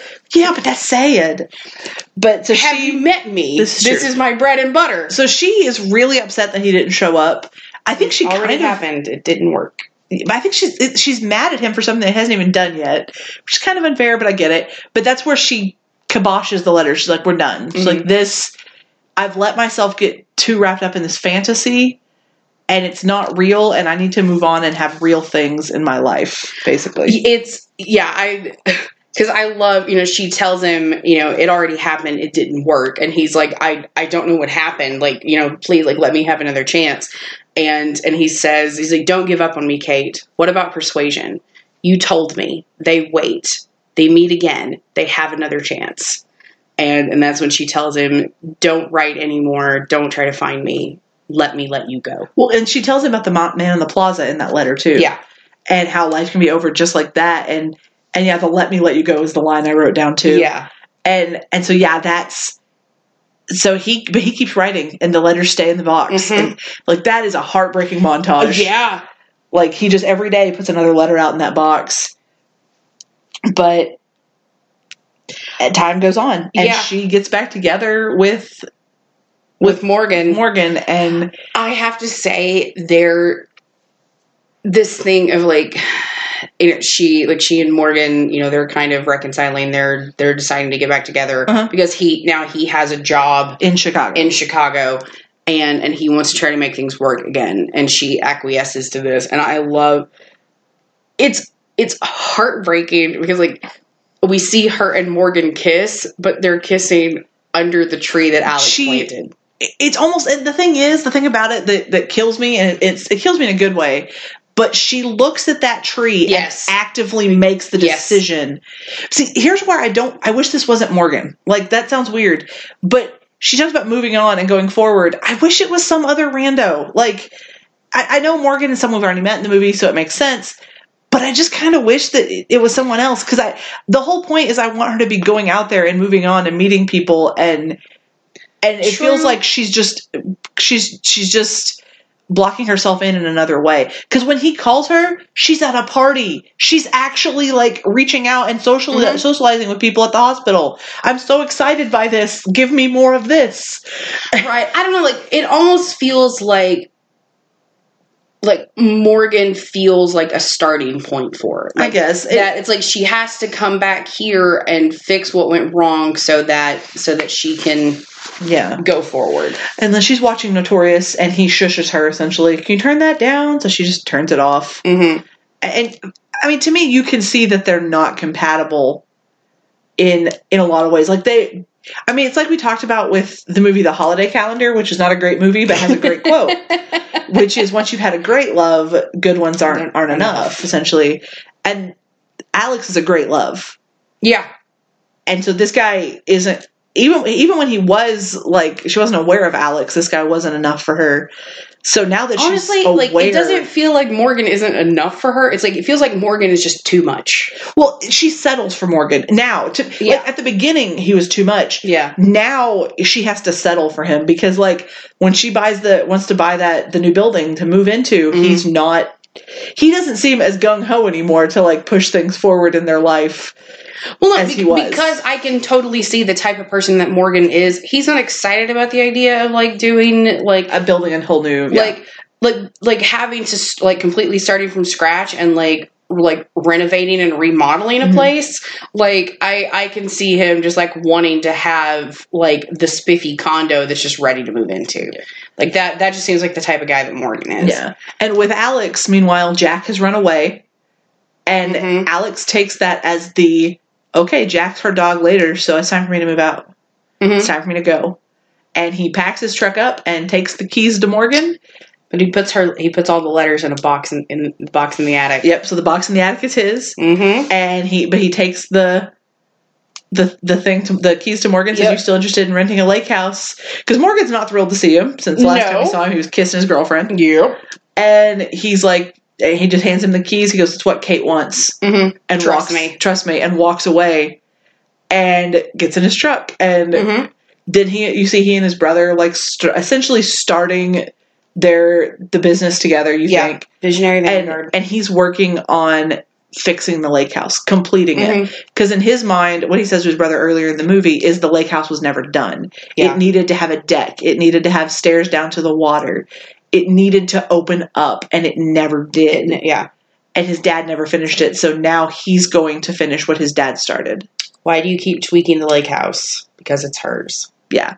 And he he needs it to be perfect for her someday. mm-hmm And so then we we get Yeah. Valentine's Day. Yeah, well, th- this is also where I I confused Yeah. and conflated Yeah. with the um where Henry is trying to get him to go and like, like you need a real girl. Yeah. You need I love the interruption. He doesn't yes, even and wait. he says she was more real to me than anything.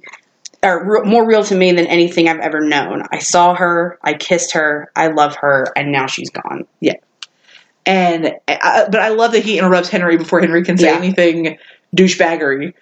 And he's like, nope, nope, nope, nope. It's not about that. Yeah, Like that And- that's how the quote starts is it's not about that. yeah, it's not about that. It's it's so much more right. than the physical Well- for them. And uh, and here, th- this is where we get uh, where Morgan asks her to turn down the movie, and she turns it off. And she, this is where like she's going into the bedroom, and all of a sudden, like the floorboard, like the floorboard under the rug, like it's it's messed up, and like it just like she stomps on yeah, it. Yeah, she stomps on it. It's like the floorboard comes up, and and so she bends down to she bends down to like and picks up the floorboard, and underneath underneath the floorboard is her copy of Persuasion.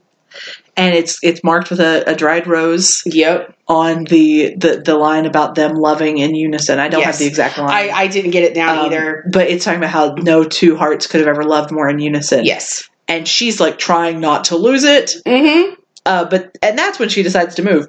Yeah. but so so we see her like it's once again we're we're juxtaposing two different days: Mm-hmm. Valentine's Day, two thousand six, and Valentine's Day two thousand eight. And because she and you see her and Morgan go into the, I'm sorry, I crack up with this. They go into Visionary. As soon as you see the name, you know it. Visionary Vanguard. Yeah. Visionary Vanguard Associates because that was the name that that Alex chose. And Henry has brought it up before. hmm So Visionary Vanguard Associates and Henry comes out, and you see Henry. It, it's, it's the juxtaposition here is beautiful too, Yep. because like shots are are juxtaposed right next to each other. And uh, in the past, in 2006, is when Alex figures out what day it is. He knows where she's going to be. He he like Mhm. goes home and reads the letter again to make sure he's right. And as he's doing that, Well, it's not just that like he goes home. Like he drives all the way out to, Out the, to the lake, lake house. house, that's what I mean. Yeah, drives all the way out to the lake house and like goes up into the attic and digs through the box of letters. to read the letters again. And while that's happening in present day, in 2008, uh, Morgan and Kate are looking at the new designs and Yeah, they're And kind they're at they're at Visionary Vanguard because like because Kate has found like you know, she wants Mm-hmm. she's she's trying to move and and she's found some place like it's going like like there like this place has basically been stripped like Yeah. there there's really nothing like there's no walls there's really nothing but here she sees the potential. she sees the potential and so like she um and so she's found an architect that specializes in renovations Mhm. and that takes her to Visionary Vanguard and Henry. and and Henry And as they're like wrapping up their meeting, she looks back toward like the wall to talk to him and just stops because there on the wall is the framed framed blueprints of the lake house. yeah and she's like, "Who who drew those?" My, my brother Alex. Uh, did did you know him? And she's like, "I I know him. Do you know how to get in contact with him?" Because like she's like, yeah it's it's like that moment in serendipity, like Mhm. like this has happened now, Right. And and so she knows that she can like it's allowed it's, now. it- like now, like she's found the five dollar bill with Yeah. like with with his name and number on it. Yeah, yeah, and so he goes, "Oh, um, he, He died. died two years ago." two years ago today. today actually and all of a sudden everything clicks in and she realizes that he had to be the guy and she takes off running and morgan's like what the hell is going on where are you going and she just doesn't even speak to morgan Yeah, just like keeps just morgan, keeps going. morgan who morgan's yeah. morgan and so she jumps in her car and drives breakneck speed to the lake house Mm-hmm. While he is at the lake house in his time, she writes the letter. She's like, "Don't go." She goes, "I know what you're gonna do. Don't go. Just I- wait for me." I know why you didn't show up that night. Mhm. It was you at Daley Plaza that day. Please don't go. Just wait, please. and just wait two years. Just Yeah. wait, wait for me, please. And she's sitting Yeah. there, like her, like Oh. this moment with Sandra Yeah, yeah. gets me. There, there, there's more to, to this letter Yeah. because you know she she admits she's like I love you. It's taken me all this time to say it, but I love you. If you still care for me, wait for me. Wait with me. Just wait, wait, wait two years. Alex, come to the lake house. I'm home. and she, it's cutting back and forth. She is just knelt on the ground Yes, in front of the mailbox. by this mailbox, bawling. And Yeah. Sandra Bullock can't cry good. yes, and and she is like, it hurts. Like it. Yeah, her desperate you can feel her desperation and then you see alex walking down the street and like almost turn like he's standing there and he sees her and you're like and Yeah, you see the the- bus go in front and you're like ah Well, yeah, yeah. really, like you, but- you see 2006. You see him standing Yeah. on the curb, letter in hand, and look looks across Daley Plaza and like sees her there with her mother. as she's saying just wait Yeah, as she's saying, just oh wait. so like that Yeah. once again picture perfect editing Yes. in this movie and sh- so he it goes back to her as the bus goes in front Mhm. goes back to her and you see the flag on the letterbox go down yeah, and then the car drives up and he gets out in this lovely tan turtleneck beige turtleneck and they they kissy kissy kissy yeah. I just love the you waited. Yep. because like that. yeah you waited he ain't waiting no more Yeah. was the first thing i wrote i was like he's done waiting but but yeah and so they they kiss they he's alive somehow and and yes the sci-fi person in me is going okay so now i want to go back and see everything that's changed because of this because because now she'll never go to the lake house but she still goes to the lake house but because of the way the tree changes suddenly still alive so how are we explaining that to the brother don't know but it doesn't matter. it doesn't matter. But they kiss, and the lake house has been redone, it looks like. Yes. And they walk into the lake house together, Mhm. and that's how it ends. And when I first saw this movie, I didn't like it. I was like, yeah, I think it'd be better if he died. Because I didn't I, I didn't Mhm. like the what's the word? The um the things that we're going to mess up now essentially like time travel is difficult and it's difficult under the best circumstances Which- in shows That yeah, and like that's but, but when i found out it was a korean movie it clicked for me like that's Mhm. what i meant by the ending clicked once i found out it was a korean movie but i really enjoyed it much more this time than i did the first time and it like I mentioned before, like had I watched this like when it came out, like when we Mhm. were in college, I would have absolutely like I would have been like, no, he should have died, and like just because that. But now that like now that I'm older and like I appre- for lack of a better way of putting it, I appreciate the value of a love story Mhm. in a way that I didn't when I was in college. Like, because when I was in college, it was all about like, no, this like it was edgy and it would have made a great story. And like, I was a stupid twenty something year old. Um, like, but now, like I said, I I appreciate the value of of a love story in a way that I didn't before, and the way that this one is told, like it's it's very good. the like the editing in this movie is so good like we're talking about cinematography but editing is just Yes, like on point they get the perfect like voiceovers at the perfect time yes. like it's I oh yeah, I worried like going into it because I knew it was going to be like letter writing, and I was just like, like I don't want. I I think this was something else that kind of put me off seeing it before was that I was like I don't want like an entire movie like just two people like sitting there writing letters and they're not going to get together until the very end. mhm. I like I just wasn't looking forward to that. But seeing how it's integrated, Mhm. like I was like, oh damn, this is good. yeah Um, like and like there there's something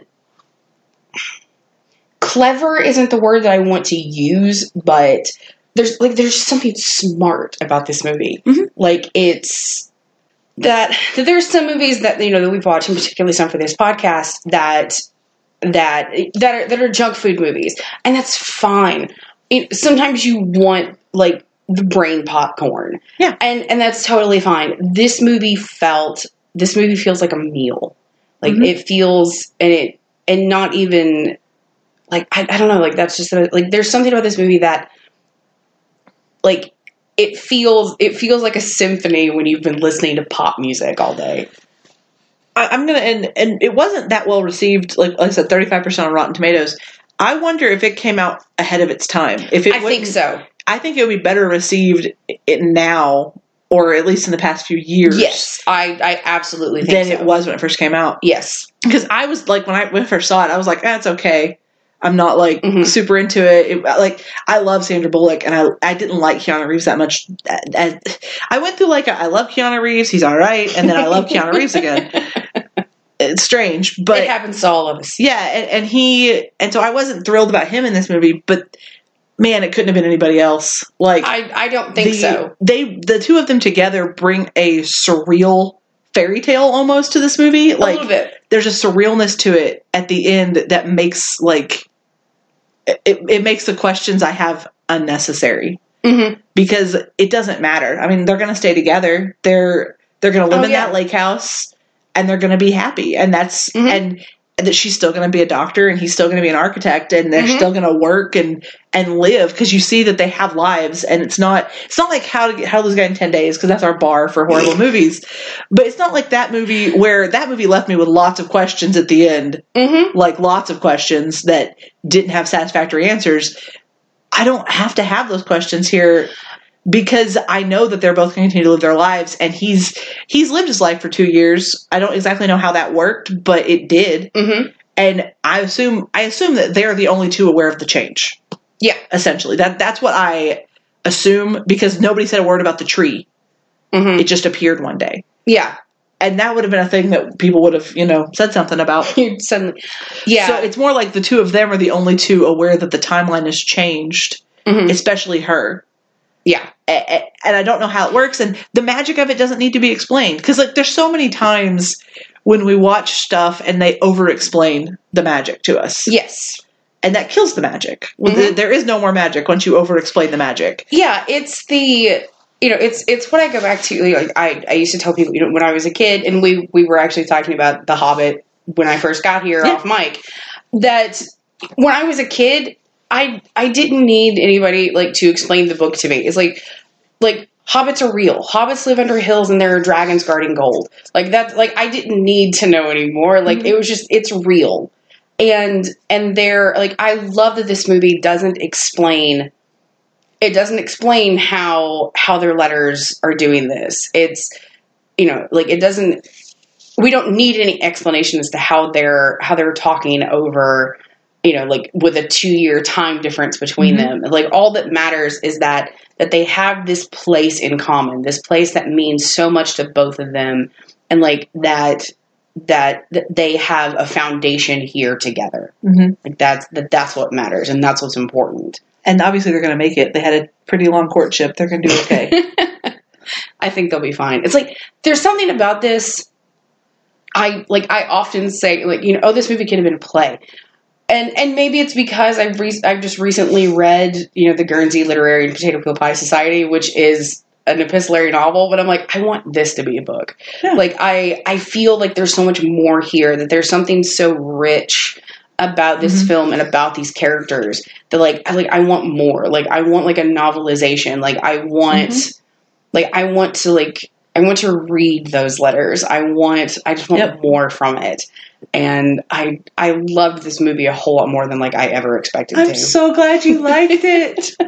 I honestly, like, when we first were talking about watching it, because I didn't remember a lot of it, I wasn't sure Mhm. how well it would go over. So I guess, what did you rate this movie? I'm gonna give it a three and a half. That's what I did. Yeah. and and part of that it's just it's a good movie there's just some i think there could be some more you know what no i'm gonna bump it to a four because of how much we've talked about loving it i'm gonna Good bump it to a four because like i said three and a half but then the more we talk about it the more i love it You know what? I'm going four too. does that make sense like Yeah, no, it does. I was just like I was trying to like rate it in term like I do need to watch it again Mhm. because like the one thing like my one regret is like I wish I had watched it and just just experienced it yeah and then gone back and watched it another time to take notes. yeah Because I like I think I would have appreciated it that much more. yeah Um but I like I was mentally comparing it to like things that I've rated like four and you know like Yeah. four and like five and stuff. So I was like, well, I don't know that I would put it there, but yeah, you know what? I'm gonna go four. the more we talk about it the more we talk about the artistic quality of it and the Mhm. artistic nature of it the higher i the more i like it i, I wouldn't go higher than a four yeah, but like part of me when i rated it the first time i was like can i do 3.75 because like that's kind of where I am. But It- yeah, it just the, it feels like there is something so deep and so profound Mm-hmm. to this movie and and it feels like it feels like there's so much more to it that like we didn't even touch on yeah, but like i don't quite like i don't have the words to explain it yeah. There's a magic and a charm that I didn't remember until I rewatched Mhm. it. Like I, I still really like it. Like it's it. I liked it before. I remembered that I liked it, but it, but it was in that like yeah that was a, that was a cute movie. But I didn't remember, and and honestly, I probably didn't appreciate it that Mhm. way when I first watched it in theaters. and it Be- because I was a dumb. How old was I? I was 2006. I wasn't even 20. oh my god I turned 20 in 2006, so I guess I was 20, oh my god but just 20. oh my god yeah. So it's it's one of those things where like when I watched it, I was I was a barely English major, and I didn't. Yeah, I was it- still like. You know, all the what was the artistic ones are ones where he dies at the end, like that. That's like you said, like that would have been the, the what we would have wanted as English majors then, because tragedy is the Like, happiness. s- yeah like some something tragic like something Tragedy is the happiness of English majors. true well and That's what it feels like. right and that and and this i i will say this like the a, a detriment to the education of being an english major is that death always feels more profound Yep. and so that death that death seems to have more meaning than a happily ever after And uh, that's something I've had to peel away from. Yeah. a- after graduating. yeah. absolutely don't get me wrong i will read all the angsty fic you got Yeah, yeah. but i uh, just as often like i find myself these days i'm like no i just i just want some fluff Yeah, like then there's nothing wrong with that. But this the way this chooses to end it is to reward the characters. Yes. If he had died, where's the reward? Like like even in death there's some kind of reward. Like Harry Potter has Snape's death at the end, spoilers, like big spoilers. But like 10 years late well, but but the, Snape dies at the end of that, but it it's a it's still a character like moment. Mhm. And not just for Snape, but for Harry and for for so Mhm. many other things, that death becomes super important. And if I think that's always my issue when it's angsty to be angsty and it doesn't have a reason. Does that make sense? Yeah, no, like no. I hate that's when I hate it. I think. I get it. Dude, like I like I said, I love I Mhm. love angst and like I'm pretty good at writing it.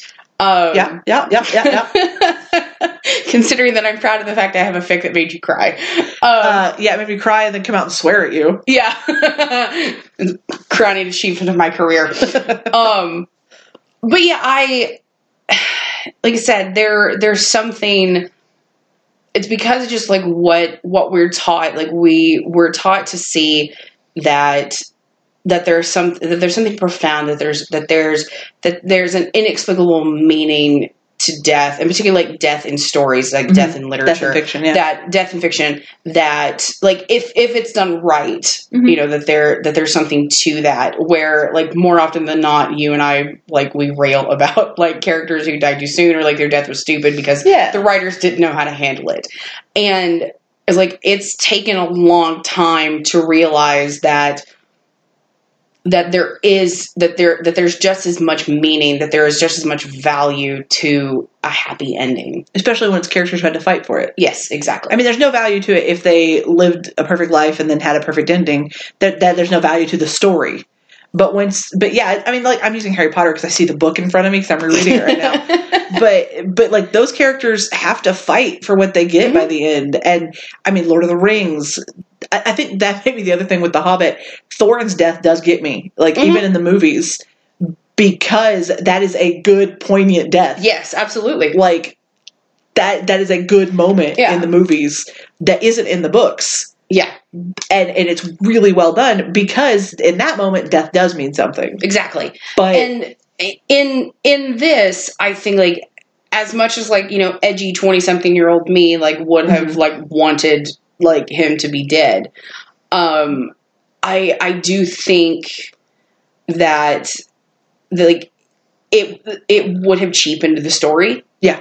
it it would not have had as much value. It would have killed the magic it would have killed the magic but also like it doesn't give his character like a chance mm-hmm. for any more growth yeah exactly yeah yeah Yeah. and i appreciate enjoyed that it. I enjoyed I it much too. more. Yeah, I'm, I'm excited. I'm glad you enjoyed it. I'm glad that I got to enjoy it again because, like you said, it's been a while. It's yeah, it's like that. That's the thing that I love about doing this podcast with you is that like we get to like rediscover and like and have these conversations. Yeah. like we wouldn't like we would still be having conversations, but it wouldn't necessarily be. we wouldn't have gotten this in depth with it for We sure. would. We absolutely would not have. It would have been like you handing me your copy of the Lake House and saying, "I can't believe you haven't seen this. Go watch it," and Yeah. then just me giving it back to you and be like, "Oh my god, it was good," and then just yeah, walk you know, away. Yeah, and, and walk away.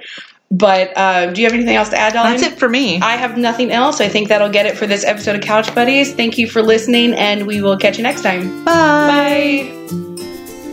If you enjoyed this episode of Couch Buddies, why not leave us a rating and review over on iTunes? And while you're at it, don't forget to hit the subscribe button on your podcast app so you never miss an episode. If you'd like to get in touch with us, you can find us by searching on social media. We're Couch Buddies Pod on Twitter, on Tumblr at couchbuddies.tumblr.com, and you can email us at couchbuddiespod at gmail.com.